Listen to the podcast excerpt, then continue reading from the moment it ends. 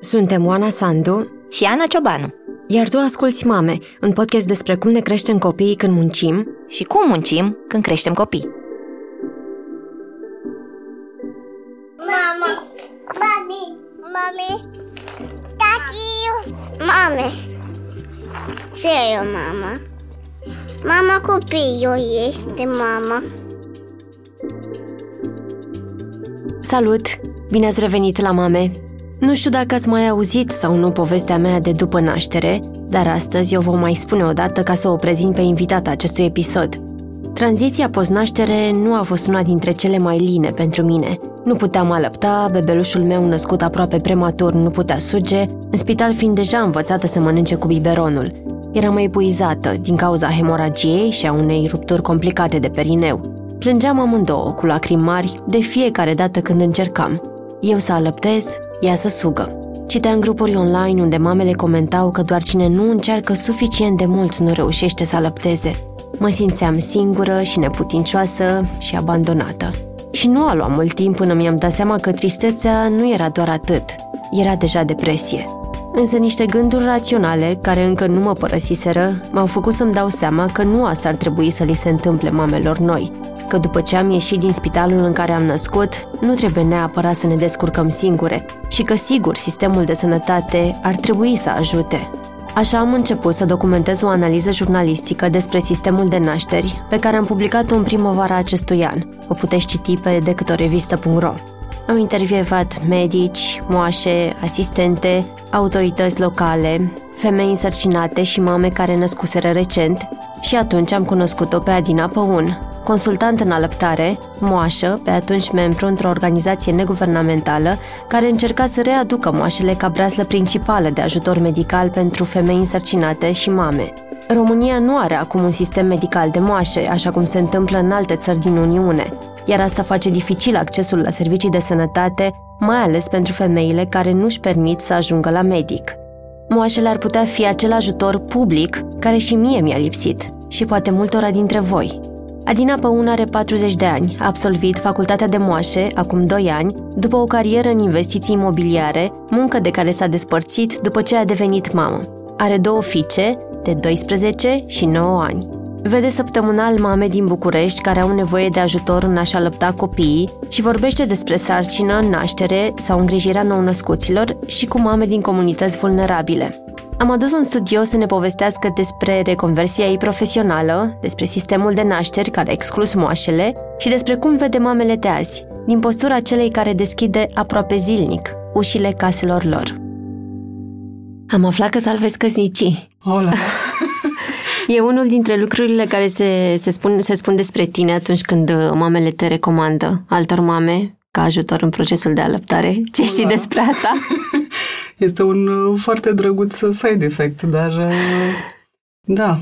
De ce e nevoie să ajuți în procesul ăsta de, de alăptare? Cum îți vezi tu munca? Rolul. Cred că până la urmă, în mare măsură, înlocuiesc ceea ce făceau alți oameni din jurul mamelor acum niște zeci de ani. Adică noțiunea de consultant în alăptare acum 100-150 de ani nu exista, însă în jurul oricărei mame care tocmai născuse, erau multe femei care alăptaseră recent sau care alăptau în timp ce ea alăpta. Și rolul ăsta de comunitate care inițiază o mamă și care ajută o mamă trebuie făcut de cineva. Din păcate, sistemul de sănătate nu prea îl face cum trebuie. Uh, cel puțin în zona urbană, că e foarte diferit de zona rurală până la urmă, în zona urbană mi se pare că facem un experiment social de imense proporții. Adică să trimiți o mamă de patru zile cu un copil acasă, închis între patru pereți, cu singure resurse, un soț care e la fel de speriat ca și apropo de salvarea căsnicilor. Da. Și cu niște bunici care își aduc aminte niște lucruri, poate nu chiar corect, de când erau copiii mici. Uh, e o modalitate de a arunca mamele în maternitate foarte dură, după mine, și foarte izolantă. Adică dacă țin minte ceva din primele mele luni așa de mamă, este faptul că îmi impuneam în fiecare zi să iau un borcan de iaurt, numai unul, ca să mă oblige să ies din casă, ca să vorbesc cu oameni. Eu țin minte chestia asta. Și uh, fiind uh, înainte de a naște foarte activă, lucram cu mulți oameni, lucram într-un mediu care presupunea să vorbesc tot timpul cu oameni, adică a fost o, o trecere extrem de dură și de bruscă la a fi închisă în casă cu un copil. Și ce crezi că s-a întâmplat cu femeile care erau înainte în jurul mamelor sau... Deci e o chestie de cum trăim. Adică noi suntem în niște cutiuțe de beton unele peste altele, nu mai e genul ăsta de comunitate la modul fizic, unde, practic, dacă tu, ca mamă de șapte zile, nu mai știi ce să mai faci și ești disperată, uh, ieși pe stradă și pui copilul în brațele primei băbuțe pe care o vezi, efectiv, băbuța încântată care și-a de face cu un bebeluș și ia bebelușul și se duce unde vede cu ochii și tu capeți o pauză de 4, 5, 6 ore.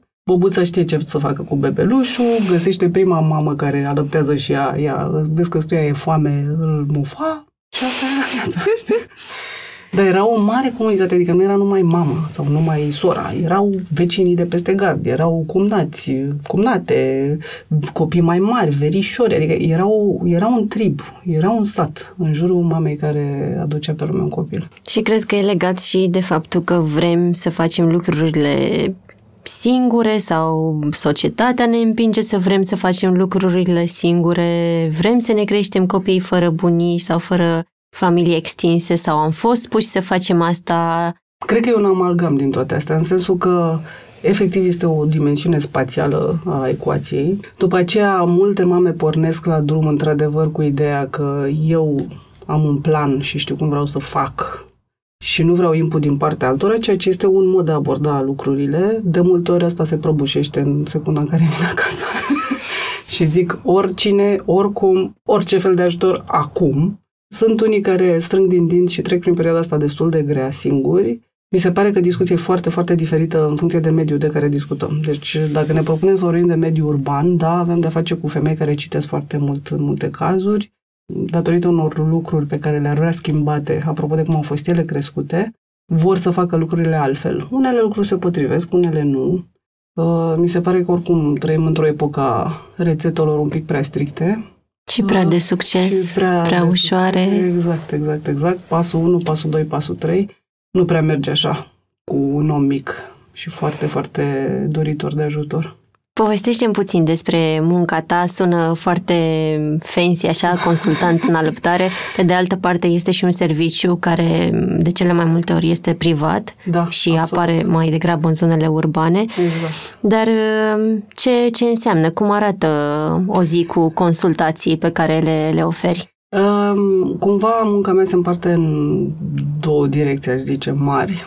Pe de o parte este ajutorul pe care orice mamă după mine ar trebui să-l primească din partea sistemului de stat, Adică orice mamă ar trebui să plece acasă instruită în cum să-și îngrijească și alăpteze copilul. Din păcate asta nu se întâmplă.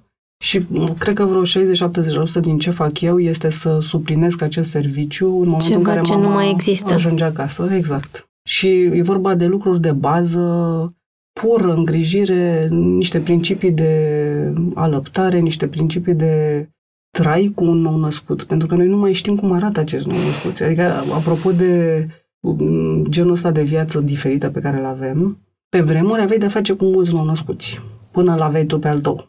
Eu personal am, fost, am pus prima oară mâna pe un copil sub, cred că șase luni, când am născut. Și am avut un copil de 40 de minute în brațe, adică și numărul doi, intervin atunci când alăptarea nu merge cum trebuie, adică mi se întâmplă nu rar să mă contacteze mame care au copii de două luni, de trei luni, care nu merg bine, care nu iau în greutate, uh, din ce în ce mai mult uh, fac, cu, uh, mă rog, intervin în relații de alăptare în cazul mamelor care au ele o patologie, o boală sau copiilor au ceva, fie că sunt prematuri severi, fie că sunt copii cu, de exemplu, recent am avut un copil cu malformație cardiacă și asta e o complicat de alăt. Adică... Dar n-ai făcut mereu asta. Da, da, este o schimbare mare. Și când erai însărcinat, acum 12 ani lucrai într-o corporație, făceai tranzacții imobiliare, da. iar munca însemna mult din viața ta. Totuși nu te-ai întors la munca asta după perioada de maternitate. Da, da, pentru că cumva mi-a plăcut ce am făcut, adică cred că ajunsesem suficient de bună încât să mă bucur de munca aceea. Cumva, cred că asta e valabil în cazul a orice ce faci, inclusiv că faci cu ei și tot îți place când îți iese bine. Dar uh, nu pot să zic că mă hrănea, cum să spun eu, spiritual, uh-huh. zice. Și nu, nu simțeam că mi-aduc o contribuție de niciun fel.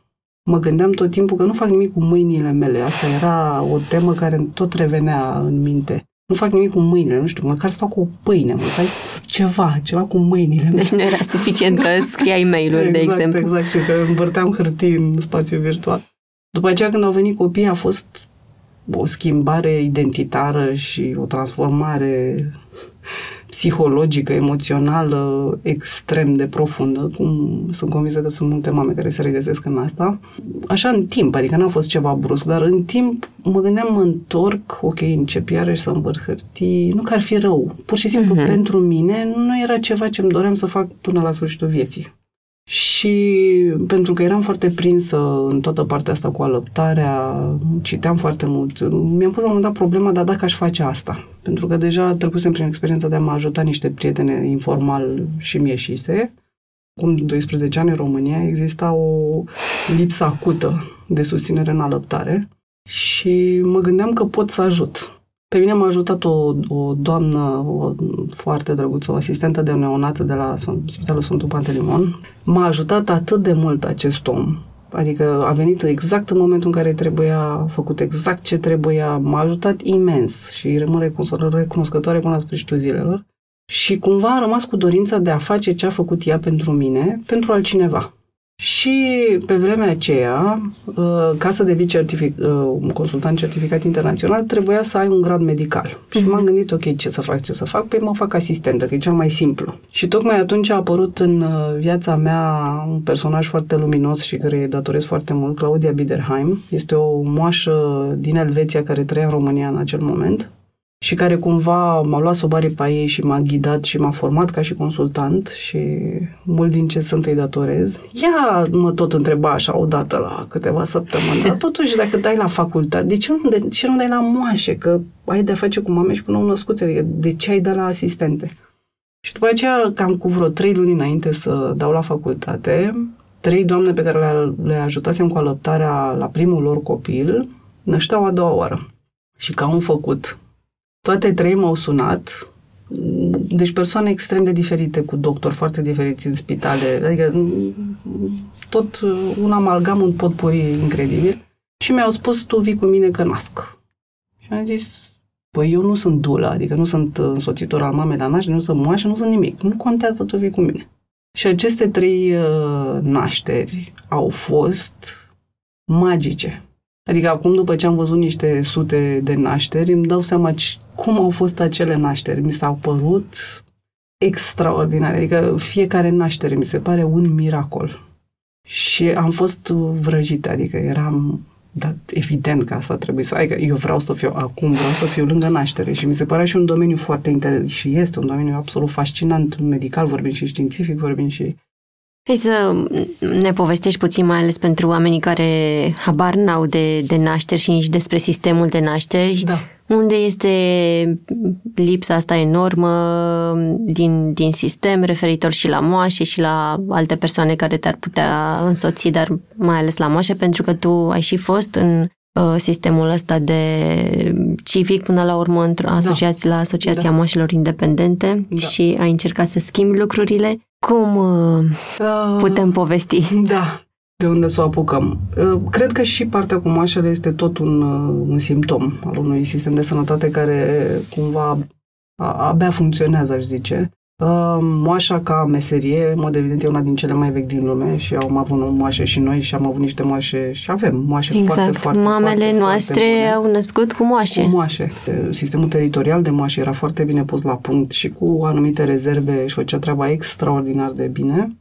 Însă, în momentul în care a apărut uh, decretul celebru cu interzicerea avorturilor, ușor, ușor, ușor, moașele au fost scoase din sistem pentru că făceau și avorturi și nu era Nu erau personaje prea... Exact, agreate. Uh, practic, uh, meseria de moașă ca atare a cam dispărut, până când Uniunea Europeană, în momentul în care se discuta achiul comunitar, a zis, cum adică nu aveți moașă? Toate celelalte țări din Uniune au moașe. trebuie să aveți moașe. Și atunci uh, vă rog să puneți pe hârtie că trebuie să facem moașe. Sigur că da, noi facem moașe S-a adoptat uh, textul european de lege care definește meseria de moașă. România are această lege activă în acest moment. Noi facem exact ce face o moașă și în uh, Franța și în Anglia și așa mai Pe departe. hârtie. Pe hârtie, aceste 18 rânduri, cred că sunt, sunt identice în toată Uniunea Europeană. Datoria statului român era să implementeze această meserie în mod real, adică, pe lângă acest text european, să vină cu un set de norme de implementare a legii, să definească limitele de competență a moașei în cadrul sistemului de sănătate. Eu, ca moașă, trebuie să știu cum interacționez cu o asistentă de obstetrică ginecologie, cu un obstetrician, cu un neonatolog, cu medicul de familie și așa mai departe. Trebuia să facă posturi pentru moașe în spitale, adică toate lucrurile astea trebuiau să funcționeze sinergic pentru ca meseria de moașă să ajungă unde ar trebui să fie, și anume moașa să îngrijească femeia aflată în fiziologie, în normalitate, de la prima la ultima menstruație. Asta spune legea europeană. Noi ne putem ocupa de contracepție, putem să urmărim uh, sarcini care merg bine, putem să supraveghem nașteri și să asistăm nașteri care merg bine, putem să supraveghem mama și copilul care sunt în normalitate după naștere. Deci noi facem tot ce înseamnă normalitate, pentru că, ce să vezi, sarcina și nașterea sunt procese normale, nu sunt boli. Datoria noastră, de asemenea, este să recunoaștem momentul în care o mamă sau un copil nu se află în normalitate și să îi redirecționăm către alți actori ai sistemului de sănătate. Noi nu vrem să fim independente de sistem, Mhm. însă ce urmăream și sper să, să se obțină la un moment dat, era ca moașa să poată activa independent în comunități, unde femeile nu au niciun alt tip de îngrijire ginecologică și obstetricală. Știm deja că 20% din femeile din România nu văd pe nimeni în timpul nașterii, în timpul sarcinii. Practic văd primul cadru medical în momentul în care nasc, ceea ce duce la foarte mari probleme și pentru mamă și pentru copil. Dar noi am putea să facem în comunitate mult mai mult, adică am putea să facem contracepție, am putea să facem depistare de cancer de col uterin și mamar, am Educație putea să sexuală. facem educație sexuală, am putea să ajutăm în îngrijirea copiilor mici, că ne mor copiii mici, deci n-ar trebui să ne moară, am putea să ajutăm în par- în planul de vaccinare. Adică o moașă în comunitate poate să contribuie foarte mult. Dacă ne dorim copii sănătoși, trebuie să avem mame sănătoase. Și au trecut mai bine de 10 ani și lucrurile stau la fel, exact, de la fapt. fel, avem niște norme de implementare pentru practica independentă care sunt uh, în directă contradicție cu legea europeană, adică sunt practic de ignorat și în rest nu avem nimic. Din păcate, uh, facultățile de moașe, și inițial au fost nouă, uh, sunt din ce în ce mai uh, oropsite din punct de vedere al studenților, pentru că tinerii înțeleg că dacă merg la această facultate de moașe, nu o să aibă un loc de muncă după. Și din nouă facultăți am rămas cu trei, media pe an este undeva la 10-15 studenți. Pe facultate. Pe facultate, Ceea ce da. înseamnă că și dacă acum s-ar implementa aceste Această lege nu avem lege- profesioniști Exact. pentru că nu ne-am ocupat să-i avem. Când ai născut uh, identitatea asta nouă, te-a, te-a făcut să te apropii de, de alte mame prin, prin muncă și mă întreb uh, ce vezi tu atunci când deschizi atâtea uși de, de mame noi, să le spunem. Groază! adică multe mame și tați speriați și mi-amintesc de fiecare dată că eram exact în păpucii lor și mă întrebam ce am făcut și ce am făcut eu cu viața mea și cum să țin acest copil în viață. Asta era prioritatea când am născut. Nu știam nimic și aveam impresia că toată lumea știe tot și că eu eram singura pe lume care eram pe punctul de a-mi pune în pericol copilul.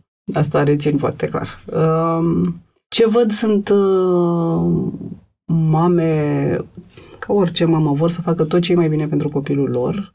Mi se pare că sunt sub o presiune imensă de a face totul perfect, ceea ce este extrem de neconstructiv, aș zice. Întotdeauna zic că dacă toată lumea e în viață la sfârșitul zilei, deja e un succes, un succes total acea zi. Și sunt două lucruri de spus, zic eu, și care trebuie ținute minte. Numărul unu, nu există rețete universale. Adică acceptăm uh, foarte multă variabilitate în tot felul de alte domenii. În carieră, în fitness, în cum gătim. Adică sunt, acceptăm o mare range de normal în multe, multe alte domenii. Ei bine, întreaba cu părințeala, nu, domnule, trebuie să fie așa sau deloc. Și este și multă judecată Exact. de, la, de la alte mame Exact, sau de la exact, alții exact. oameni din, din familie. Exact. Și sportul ăsta cu urcatul pe calul mai înalt este ceva care pe mine mă înspăimântă. Fiecare mamă e altfel, fiecare copil e altfel, fiecare tată e altfel. Fiecare entitate de trei oameni este altceva. Fiecare familie nouă, mamă, tată, copil, este o, un triumvirat, să zic așa, unic în istoria omenirii. N-a fost niciodată nimeni ca ei. Și nu o să fie niciodată nimeni ca ei. Că trebuie să ne deschidem urechile și că trebuie să fim deschiși la sfaturi pertinente și, cum să zic eu, de bun simț din jur, sigur că putem să ascultăm, dar ce funcționează pentru noi, ecuația noastră, este absolut unic.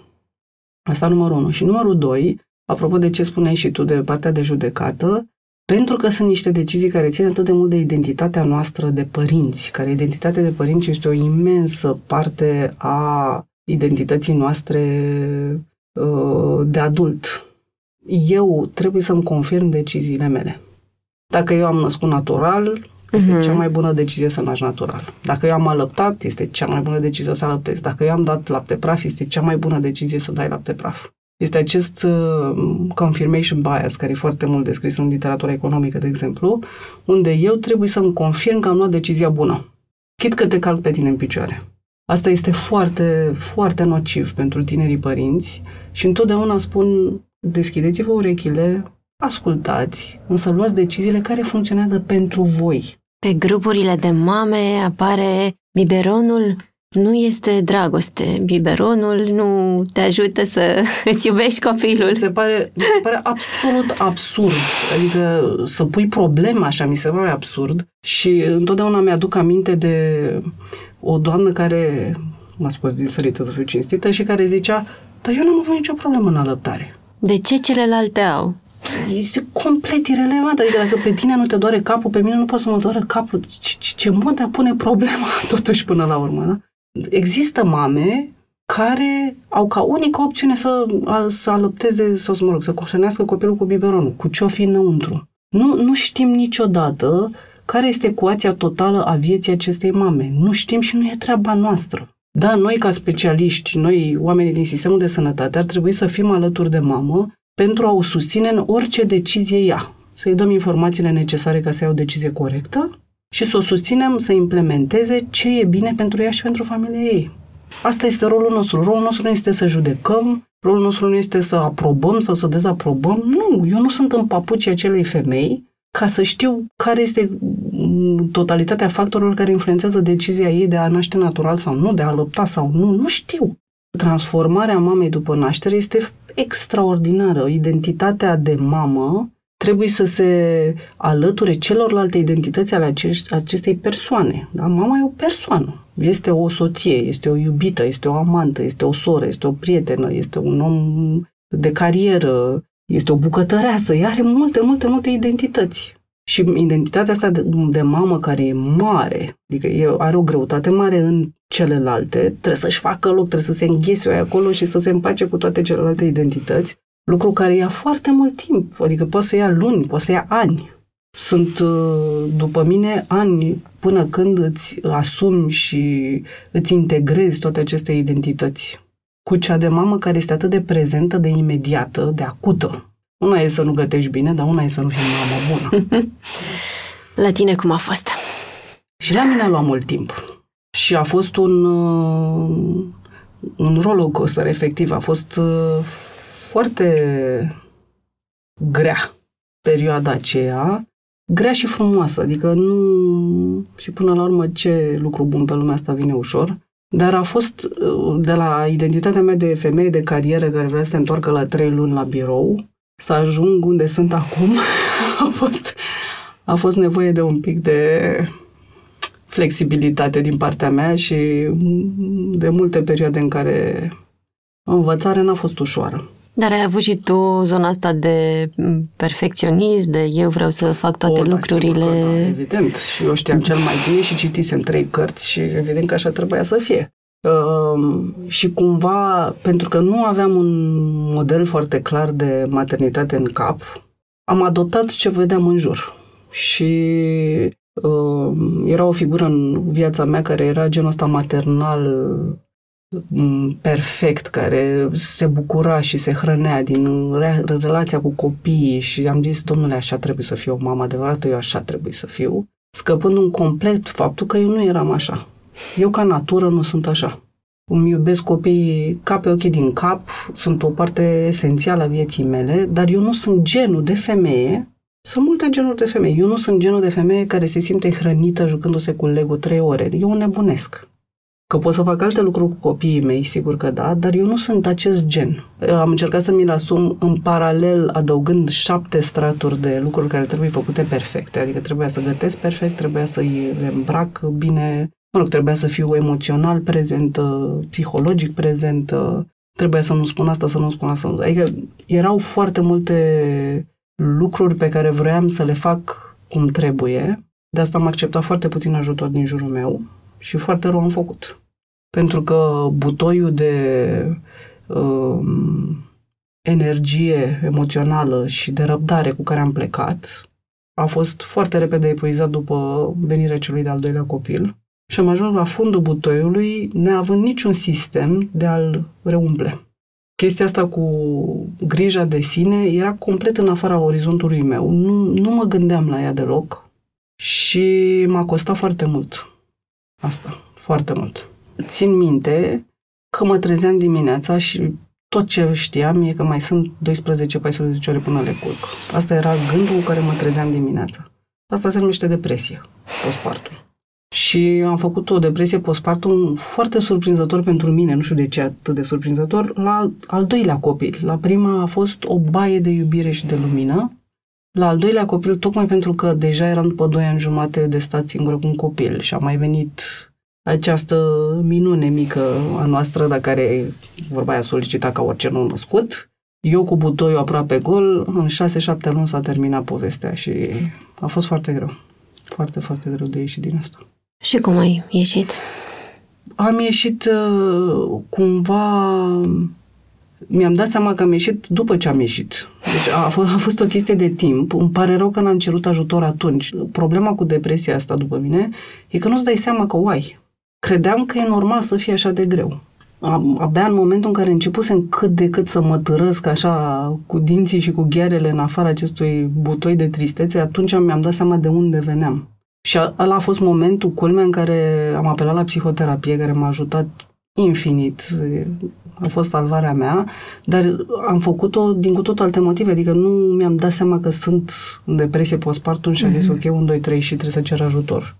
Spuneai că te-a, te-a costat mult uh, perioada asta în care ai vrut să, să le faci pe, pe toate și mă întreb dacă poți să-mi, să-mi povestești puțin despre asta eram energia emoțională, cu răbdarea, cu iubirea, cu dorința de viață la zero.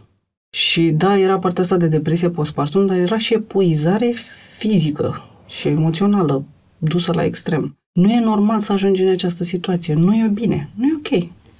Și nimeni nu și-a pus problema că mama crește doi copii singură cu într-un apartament. Este o tâmpenie. Asta a fost marea mea greșeală după venirea celui de-al doilea copil, că n-am cerut ajutor suficient de devreme. Nu, nu reușeam să mă echilibrez. Și chestia asta cu echilibru, pe care nu poți să o faci în primele luni după venirea unui copil, e ok. E normal.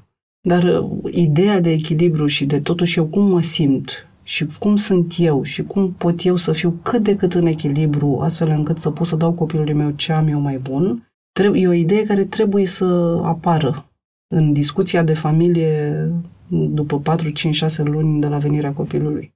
Și nu numai responsabilitatea mamei, este responsabilitatea tatălui și a tatălui. Adică, până la urmă, copilul ăsta a venit într-un cuplu, n-a venit la o mamă.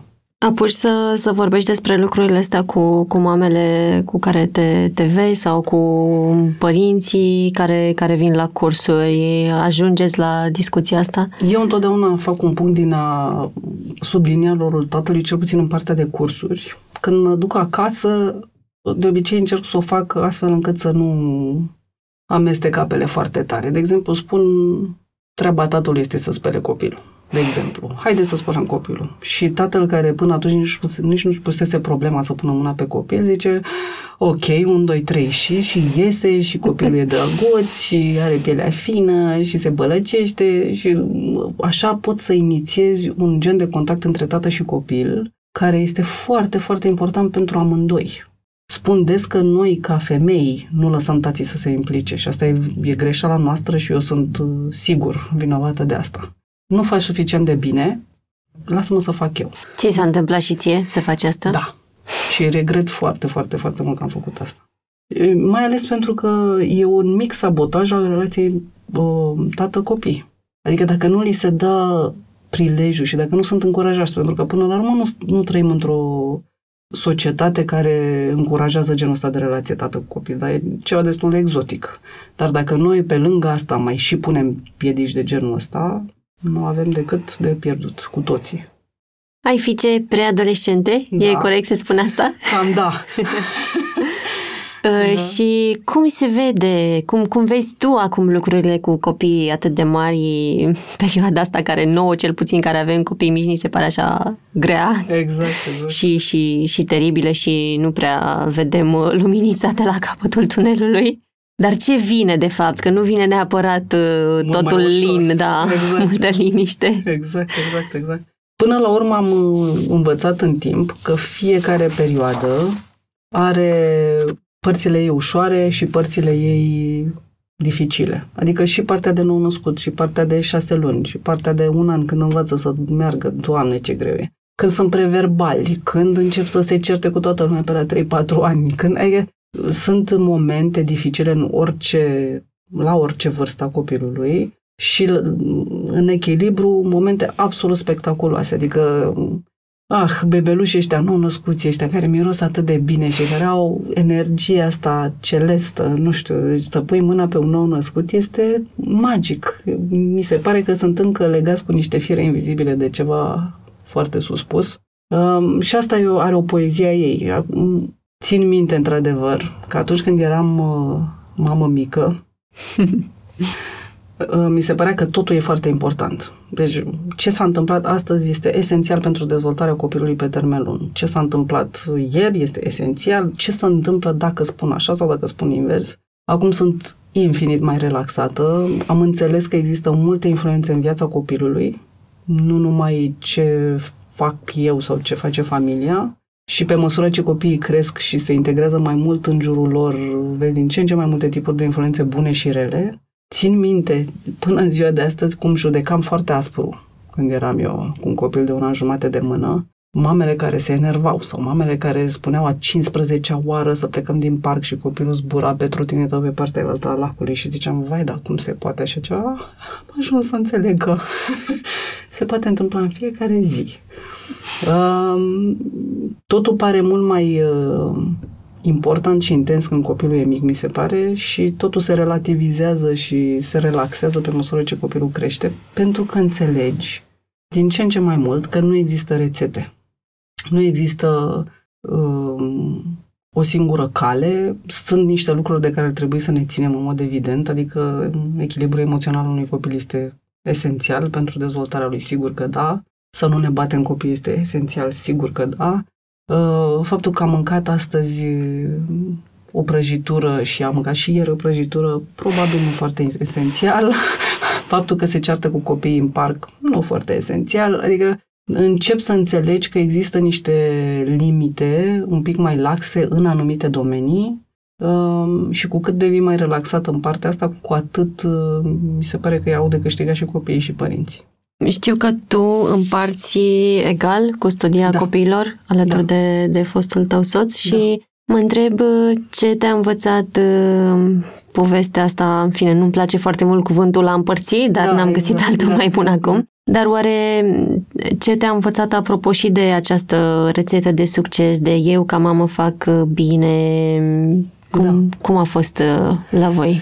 Um, N-a fost o tranziție ușoară pentru mine cel puțin, dar mi se pare foarte interesant cât de implicat a devenit tatăl lor în viața lor și într-un mod extraordinar de benefic și cât de mult timp petrec împreună acum și faptul că are prilejul să interacționeze cu ele și să le dea multele lucruri bune pe care poate să le dea, asta a fost o, o descoperire foarte plăcută. Adică știam că are asta în el, poate că nu, mă rog, n-a fost contextul în care să, să o facă așa cum trebuia.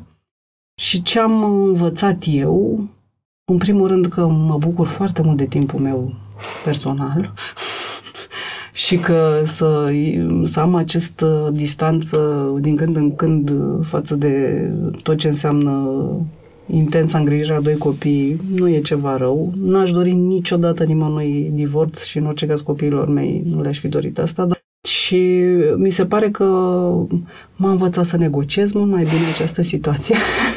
Decât atunci când Decât erai atunci. în cuplu. Exact, exact, exact. Intensitatea e mult mai mică în sensul că nu mai ești închis uh, într-o relație care trebuie să meargă cu cineva și atunci lucrurile sunt mult mai relaxate și mai flexibile. Mamelor li se pare că reconversia profesională um, aduce, poate, sau asta e de dorit, aduce mai mult echilibru între îngrijirea copiilor, între maternitate, paternitate și, și muncă. Și tu ai trecut prin uh, reconversia asta profesională, ai făcut și o facultate pentru asta. Și mă întreb cum vezi acum lucrurile. Munceai înainte 10 ore în, uh, în corporație, dar uh, și nici acum nu pare să ai un program foarte lejer din exact, ce exact, exact. știu. Eu întotdeauna sunt de părere că trebuie să-ți alegi o travă, așa mă gândesc eu. Adică au englezii o vorbă, there's no free lunch.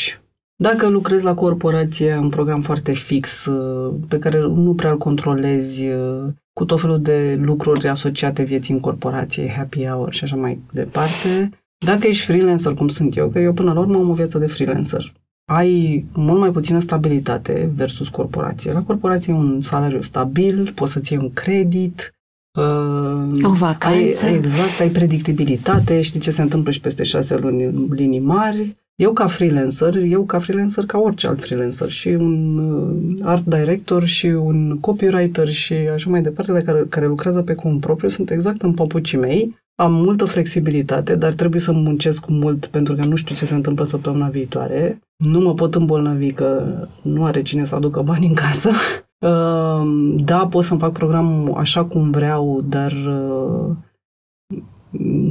nu am luxul să plec în vacanță chiar când uh, am chef. Adică sunt plusuri și minusuri în ambele părți. În, așa în ansamblu îmi convine mult mai mult stilul de viață pe care l-am acum. Dar nu înseamnă că nu are costuri și are costuri mari. Adică are o lipsă de siguranță cu care trebuie să mă obișnuiesc în timp. Nu știu cum să zic, nu, nu pot să compar satisfacția pe care o am acum în muncă cu ce, adică nu există termen de comparație, nu se poate vorbi despre nimic care să se apropie de ce simt eu în momentul în care văd că lucrurile merg și că mama spune că e bine și că mm, simte un pic de, de echilibru și de așezare în viața ei. Adică astea sunt niște lucruri extraordinare pentru mine am vorbit despre femeile pe care le întâlnești în uh, consultațiile pe care le oferi aici în București, care este, sunt, sunt servicii private până la urmă, dar uh, știu că tu de-a lungul uh, timpului ți-ai dorit foarte mult să întâlnești mame din, din alte zone, acele mame din comunități despre care îmi povesteai mai devreme și pentru care moașele ar fi de foarte mare ajutor. Și ai făcut asta și cu Salvați Copiii, acum faci cu, cu Centrul Filia, o organizație feministă și te duci prin mai multe sate unde uh, întâlnești mame care fie sunt însărcinate, fie, fie nu, fie au copii mici. Exact, exact. Cum arată de fapt lumea de acolo, fiindcă România clar nu, nu este București și suntem uh, foarte diferiți. Suntem foarte diferiți și munca pe care am făcut-o și cu Salvați Copiii și cu Eromnia, care este o altă organizație foarte, foarte bună, și cu Centrul Filia, în, în primul rând îmi dă mie foarte mult. Uneori mă simt și prost. De, decât îți dă. De, decât îmi dă, exact. Îmi energie. Dă, ener, energie și perspectivă. Adică stăm aici pe scăunel în da. București și vorbim de tot felul de lucruri și de politici și de cuvinte sfărăitoare, mm-hmm. când mergi în comunitate și vezi o femeie cu șase copii care stă într-o cameră de chirpici, fără curent electric, fără lumină, fără încălzire, fără geamuri, și te gândești că măra ta problemă ieri e că n-ai găsit lapte bio la Mega Image. Exact. Este, este o schimbare de perspectivă și o aducere cu picioarele pe pământ atât de sănătoasă. Cel puțin pentru mine, de fiecare dată când mă întorc de acolo, mă întorc încărcată foarte negativ. Adică îți vine să iei pe toți pe sus și să fugi cu ei și să-i ții undeva sigur. Pe de altă parte, îmi dau seama cât de mult avem de lucru și cât de Mult avem de lucru și ne-ai ajuta cât putem noi, adică nu-i ajuta a le crea condițiile să se ajute singuri, cred că asta ar fi mult mai bine decât orice altceva, dar uh, cât avem de lucrat cu noi și cu câte prejudecăți avem și cu cât de ușor aruncăm cu cuvintele și cu vorbele și cu judecățile.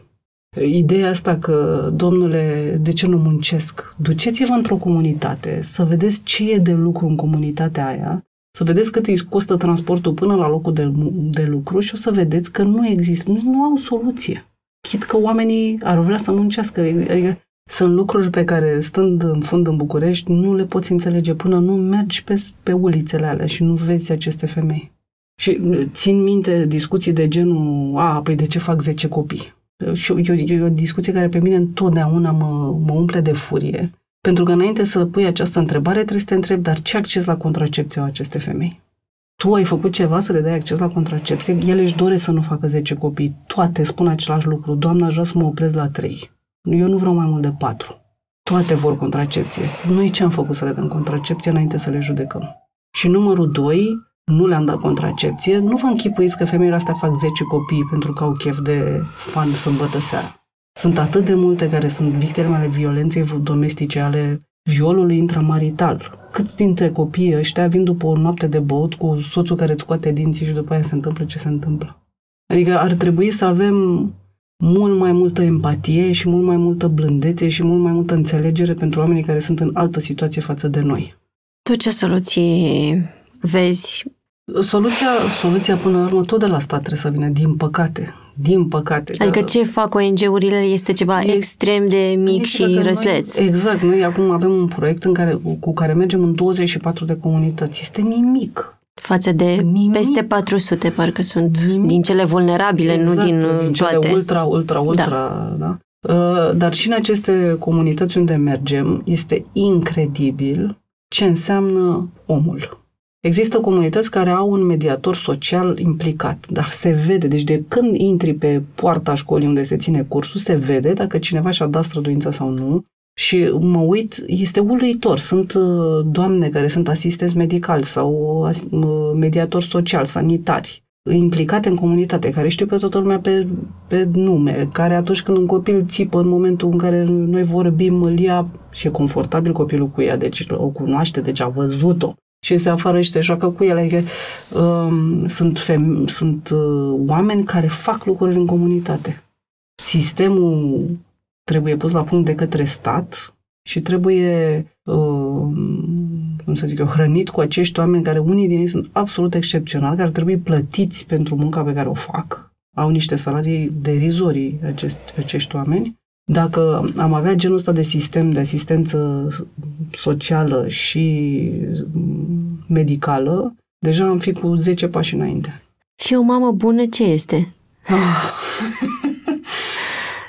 Era un celebru pediatru american care spunea că trebuie să fiți părinți suficient de buni. Asta mi se pare cea mai bună definiție. suficient de buni. Și am uh, această pildă care mi-a rămas în cap, cred că am citit-o când Maruca, fetița mea cea mare, abia se născuse. Un uh, rebai ajunge în, uh, în cer în rai și îl întâlnește pe Dumnezeu și îi spune, Doamne, am și o întrebare. Dacă tu ești tot puternic și dacă tu poți să faci orice, de ce atâta tristețe și atâta amărăciune și atâta durere pe lume? Și Dumnezeu se uită la rebai așa îngândurat și zice, fac tot ce pot. și cumva asta mi se pare cea mai bună definiție a unui părinte. Fac tot ce pot. Accentul n-ar trebui să fie pe rezultat. Ar trebui să fie pe încercarea mea sinceră de a face tot ce pot. Și uneori o să-mi iasă bine și uneori nu o să-mi iasă bine. Uneori o să-mi iasă să nasc natural uh, ca sub copac, uneori nu, nu contează, o să-mi iasă alăptarea, nu o să-mi iasă alăptarea, nu contează. Contează că eu am încercat, cinstit, să nasc cum îmi doream eu să nasc, nu contează cum doresc eu să nasc. Am încercat cinstit să alăptez, că mi se pare de încercat. Am încercat cinstit să nu țip la copilul meu zilnic, uneori o să-mi iasă, uneori nu o să-mi iasă și sunt prima vinovată în chestia asta. Ehm, după mine, cel mai important lucru este a încerca să faci cât de bine poți. Mulțumesc mult! Mulțumesc și eu pentru invitație. Podcastul Mame este ascultat de comunitatea online Zen Mami. Podcastul Mame este produs de Dor. Ideea a fost a lui Cristian Lupșa. Gazdele sunt Oana Sandu și Ana Ciobanu. Tema muzicală este un musical postcard de Răzvan Gabăr. Editor de sunet Horia Baldea și identitate vizuală Loreta Isac.